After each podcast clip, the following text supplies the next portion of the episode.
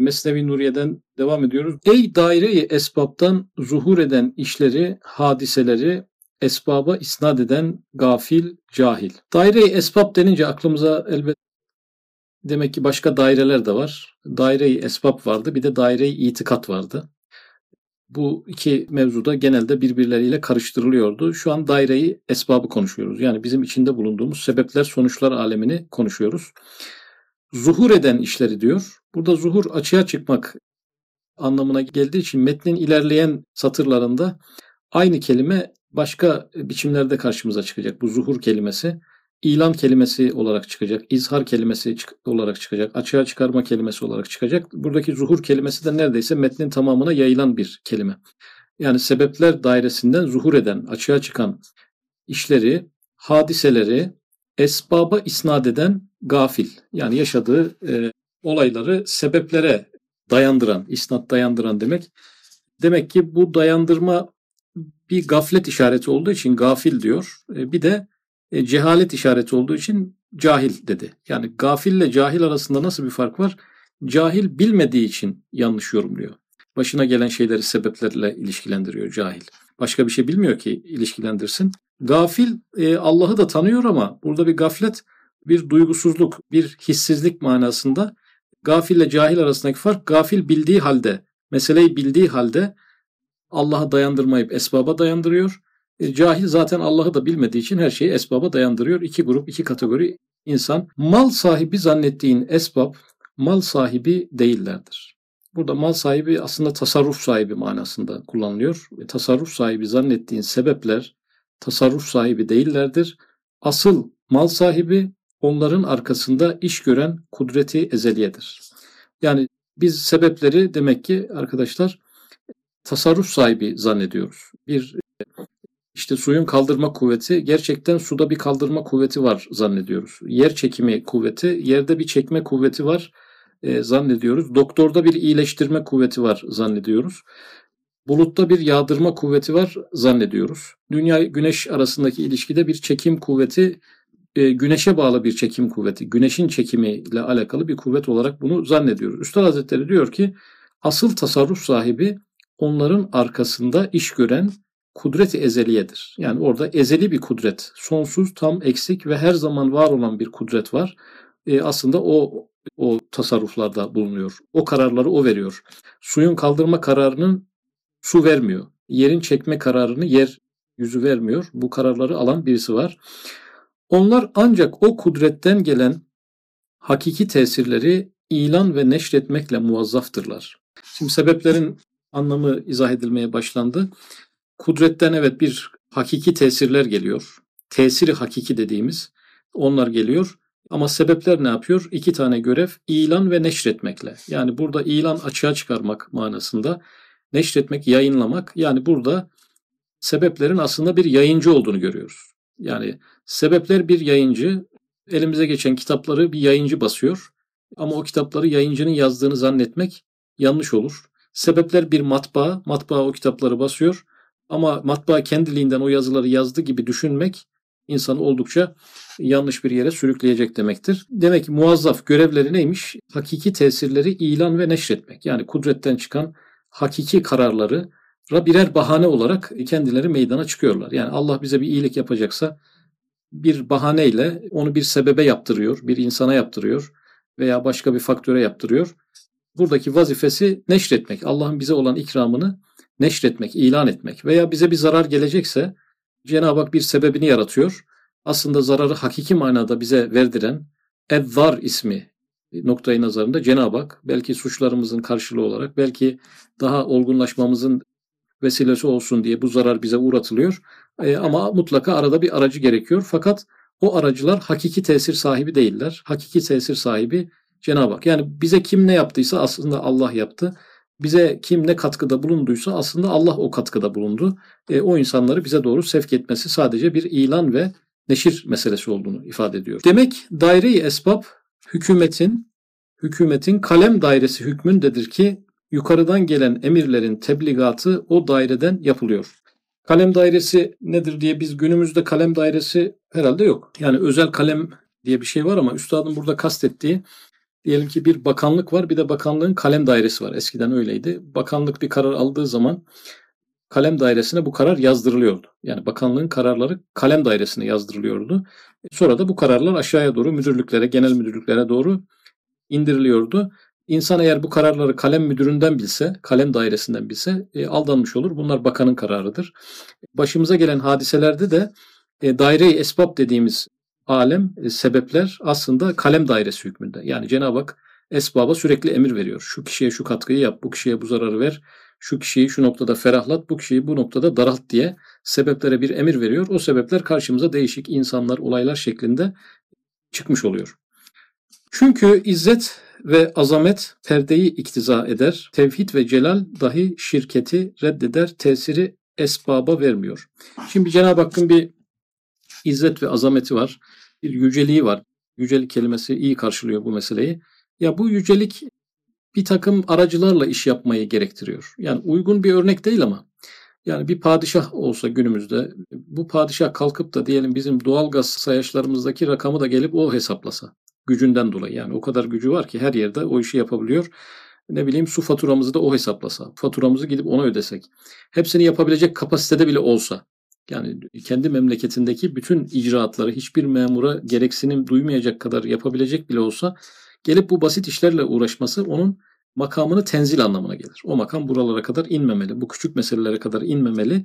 Cenab-ı Hakk'ın izzet ve azameti de tabiri caizse bu dünyadaki bu meselelerle ilgilenmemek bakımından araya bir perde koymuş yani. Doğrudan Cenab-ı Hak her şeyi yapıyor ama bu doğrudanlığı bize göstermiyor. Gösterse e, Cenab-ı Hakk'ın ululuğuyla, yüceliğiyle biz bağdaştıramayız. Yani Allah'ın Allah dostları bağdaştırır ama biz bağdaştıramayacağımız için bize bir perde inmiş yani. Bu perde Cenab-ı Hakk'a saygısızlık etmememiz için, onu bizim en küçük işlerimizle bile yakından ilgilendiğini görüp e, onu onun yüceliğine, ona yönelirken, ona namazımızda, niyazımızda onun yüceliğine doğru yönelirken bir eksiklik yaşamayalım diye gözümüze bir perde indirmiş yani. Her şeyi o yapıyor ama sanki o yapmıyormuş gibi bir perde indirmiş.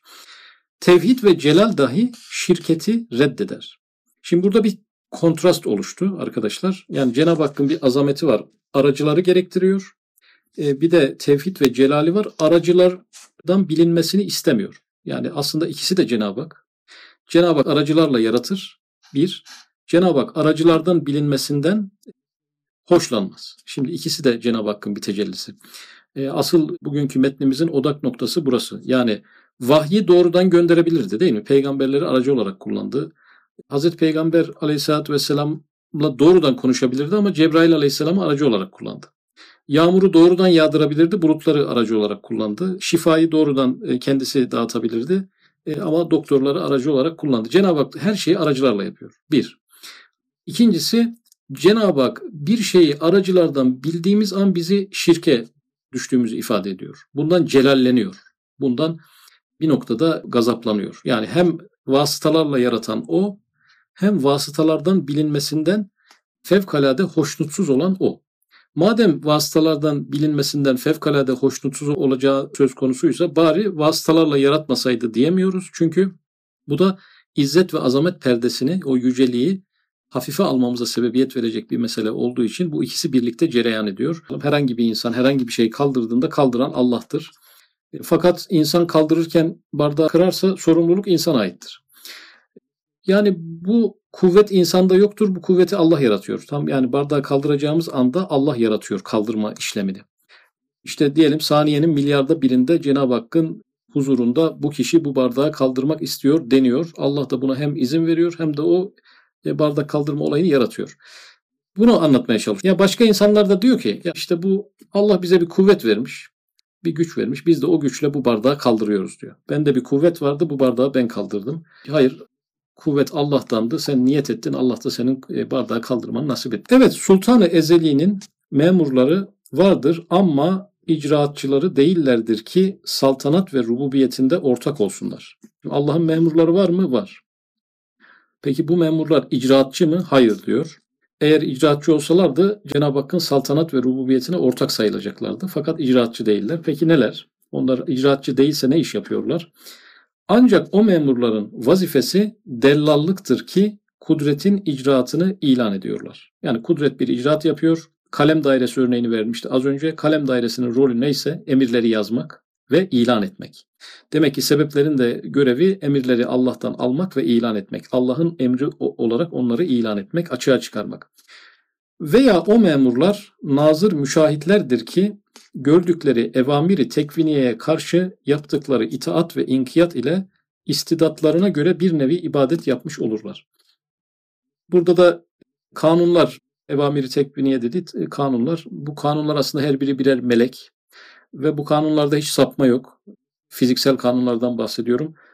İtaat içerisinde bir varlık var yani. Yer çekiminin derecesi hiç değişmiyor yani. Çünkü onu bir melek yönetiyor. Hiçbir şekilde şaşmıyor.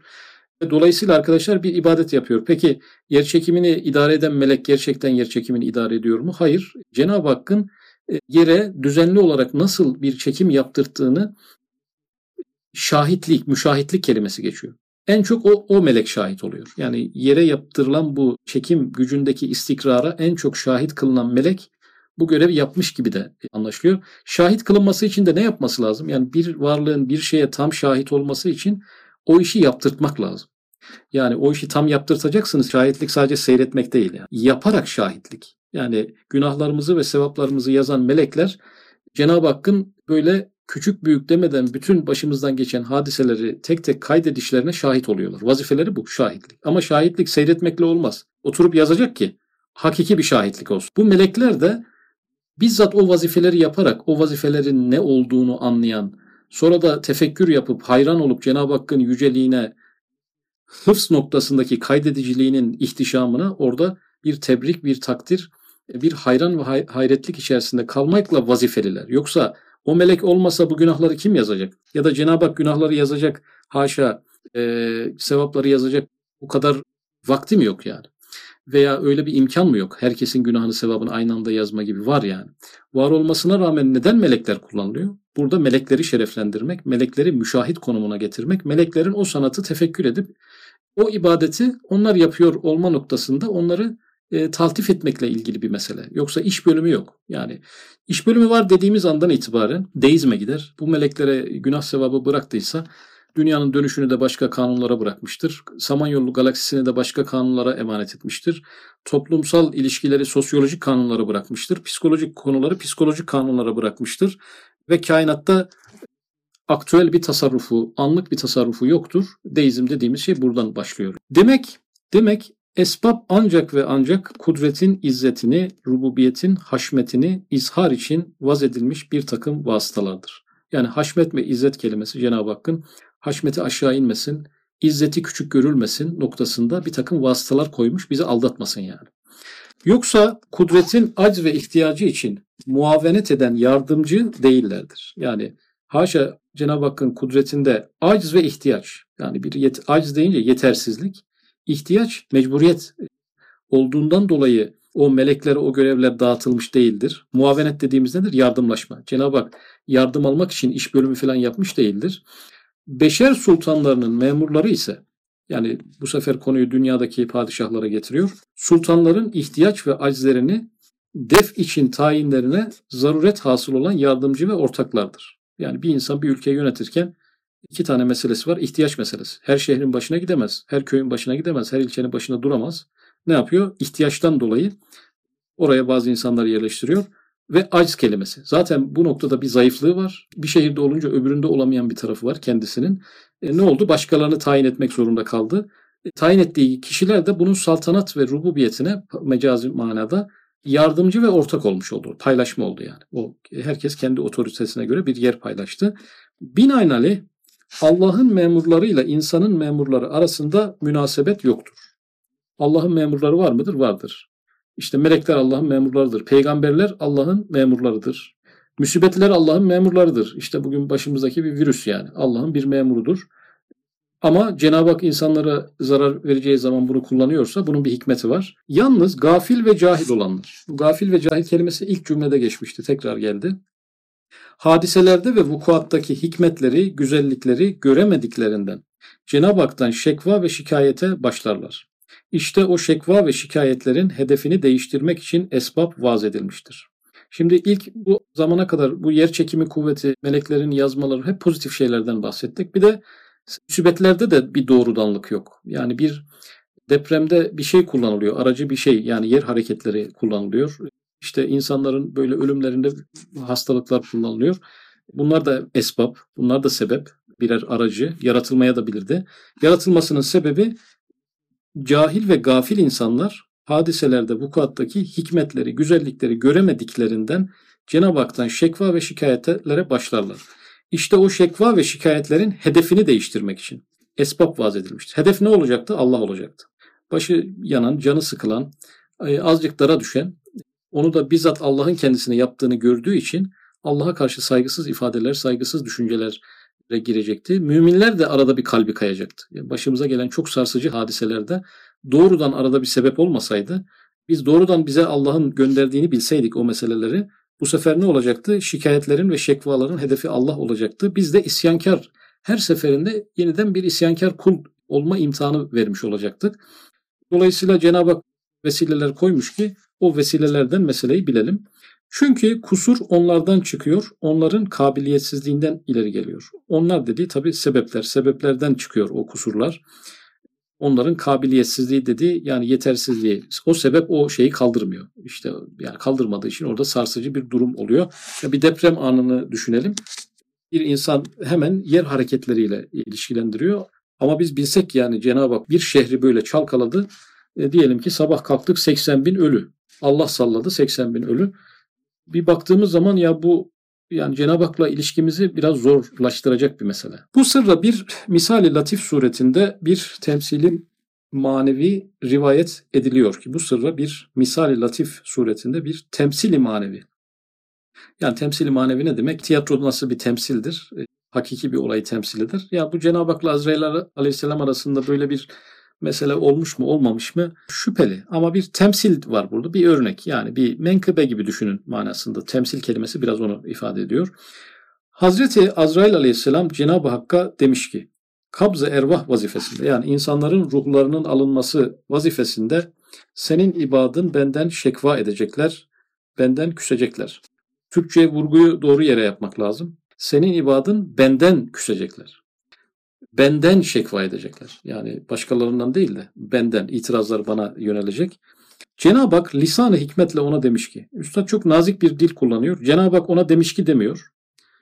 Çok rahat değil yani belli. Lisan-ı hikmet çünkü lisan-ı hikmet diye bir lisan olmaz yani. Ya lisan vardır ya yoktur. Hikmet lisanı yani hadiselerin diliyle söylüyor gibi. Cenab-ı Hak bizzat konuşmuyor da gibi. Lisan-ı hikmetle diyerek aslında Cenab-ı Hakk'ı konuşmamış olduğunu da ifade ediyor. Yani lisan, lisan dese konuşma olur. Lisan-ı hikmet demek hikmet lisanıyla sanki bir, bir mesaj vermiş gibi oluyor. Senin ile ibadımın ortasında müsibetler, hastalıklar perdesini bırakacağım. Çekvaları onlara gidip sana küsmesinler. Evet nasıl ki hastalıklar perdedir, ecelde tevehhüm olunan fenalıklara mercidirler. Fenalıklara merci olmak arkadaşlar. Fenalıklar var. Fenalıklara bir özne gerekiyor. Yani Cenab-ı Hakk'ın itibarını, yüceliğini sarsmamak için ki biz bunlar bir de fenalık değil. Fenalık olmayan tarafını görseydik dert değil yani. Biz onu fenalık gibi gördüğümüz için araya sebepler girmişti zaten. Fenalıklara mercidirler ve kabz-ı ervahta hakiki olarak hikmet ve güzellik Hazreti Azrail aleyhisselamın vazifesine mütealliktir. Yani güzel bir iş yapıyor. Öyle de Hazreti Azrail aleyhisselam da bir perdedir. Kabz-ı ervahta zahiren merhametsiz görünen ve rahmetin kemaline münasip düşmeyen bazı halata merci olmak için o memuriyete bir nazır ve kudret-i ilahiyeye bir perdedir. Azrail Aleyhisselam'ın zaten vazifesi Azrail Aleyhisselam'ın vazifesi ruhların muhafazası. İnsanın en değerli şeyi ruhudur. Düşünün ki biz öldükten sonra ruhumuz kaybolsa. Kim koruyacak yani? Veya başka bir insanın ruhuyla karışsa. O ruhları kim depolayacak? Kim arşivleyecek? Ki ahirette yeniden iade noktasında doğru bedenlere doğru ruhlar girsin. Demek ki Azrail Aleyhisselam asıl vazifesi ruhları muhafaza. Fakat madem muhafaza edecek, böyle bir muhafaza memuru ruhu başkasının almasına bırakır mı? Bizzat kendi alacak ki karışmasın yani. Bu aktarabileceği bir görev değil. Emanette en emin melek. Yani bizim hayatımızda birçok meleğin büyük katkıları vardır.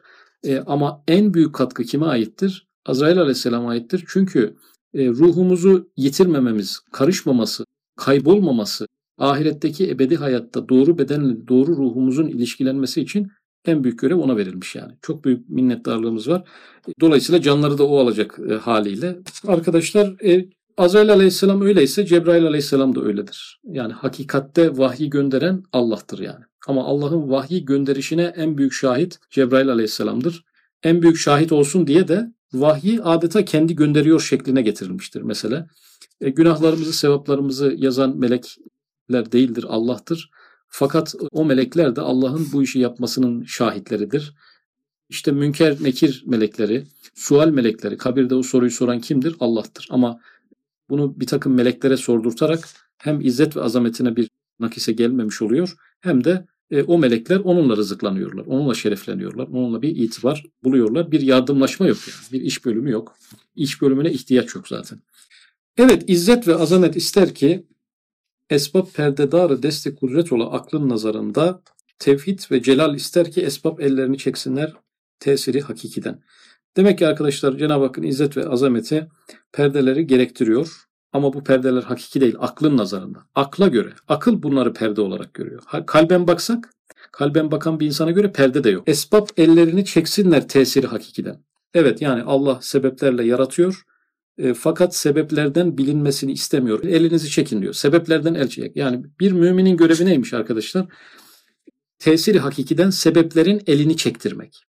Yani bu bizim hayatımızın, Müslümanlığımızın, müminliğimizin birinci maddesi yani. Birinci maddesi tevhiddir madem. Dolayısıyla birinci görevimiz hani diyor ya birinci vazifen. Birinci vazifemiz şudur. Başımıza gelen bütün olaylarda esbabın tesiri hakikiden elini çektirmek. Ya bunu nasıl yapabiliriz?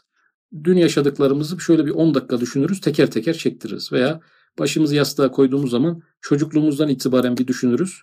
Teker tek sebeplerin tesiri hakikiden ellerini çektiririz. Onları Allah'a vere vere düşünürüz. Her gün bir 10 dakika böyle geçmişteki esbab perestliklerimizi tevhide bağlayarak düşünürüz. Bir olay yaşadığımız zaman düşünürüz. Bir müjde aldığımız zaman düşünürüz. Buna vakit ayırırız, mesai ayırırız. Ve dolayısıyla ne olur bunu yaptığımız zaman? Sebeplerin yaratılma hikmetini tahakkuk ettirmiş olmakla birlikte şirkten, esbab perestlik şirkinden kurtulmuş oluruz. Ve o veliler gibi, belki onların makamı ve derecesinde olmasak bile, o veliler gibi Cenab-ı Hak'tan alan, Cenab-ı Hakk'a veren, Allah'tan alan, Allah'a veren bir kurbiyet elde etmiş olur, bir yakınlık elde etmiş oluruz ve bunu da her olayla biraz daha besleyerek, biraz daha zenginleştirerek e, Allah'ın has ve özel kulları arasına bu yaklaşımla girebiliriz. Çünkü geriye dönsek büyük zatların yüzlerce özellikleri vardır ama birinci özelliği tevhiddir ve sebepler üstü yorumlamalarıdır hadiseleri. Ama günümüzde de en çok yadırganan, en çok dalga geçilen, biraz daha bu tür mevzuları açtığınız zaman en çok tenkit göreceğimiz gafletten dolayı insanların bu materyalizmden çok etkilenmeleri, kapitalizmden, zihinlerin formatlanmış olmasından dolayı da kimsenin kolay kolay anlayabileceği bir mesele değildir.